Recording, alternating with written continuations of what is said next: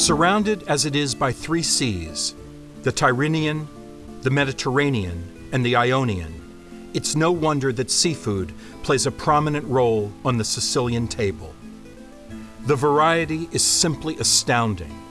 Anchovies and sardines, squid, calamari and octopus, a huge variety of mussels and clams, tiny sweet shrimp and big meaty red shrimp, mackerel, prized red mullet, familiar fish like grouper, and unfamiliar varieties like scabbardfish, a great favorite, or eels, and swordfish. In the Catania Fish Market, famous throughout Sicily for the quality and variety of seafood, almost all of it caught in local waters or between here and Tunisia. The swordfish traditionally come from the Straits of Messina between Sicily and mainland Italy, and they have been dangerously overfished. And we're back with Chef Carmelo Chiaramonte, who comes to this market two or three times a week to see what's going on. This part of the market is the popular part. It's the alarm bell, the signal, that tells us how the catch went the day before.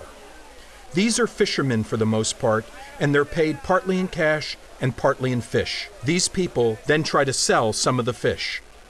From the way the crowd is, you can tell that yesterday was a medium good day. The other part of the market where we go next the part under the red umbrellas is less crowded but still pretty tumultuous. This is the elite part, the fishmongers who get the first choice, the top of the catch. And this is where we find the tuna. This is yellowfin tuna, pinna gialla in Italian, Carmelo says. Tuna have been fished in the Mediterranean since, well, practically forever. Nowadays, bluefin tuna is severely overfished. The World Wildlife Fund and Greenpeace are among organizations that have called for a ban on bluefin tuna fishing, and conscientious chefs go along with that. Carmelo's an authority on tuna, having written a book about the prized fish. He says there's a Sicilian code dating back to the time of the Arabs, around 1100 AD, that describes how tuna should be divided into 31 cuts.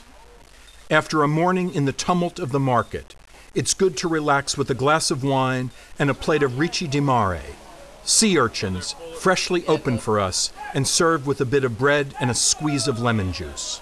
That fantastic?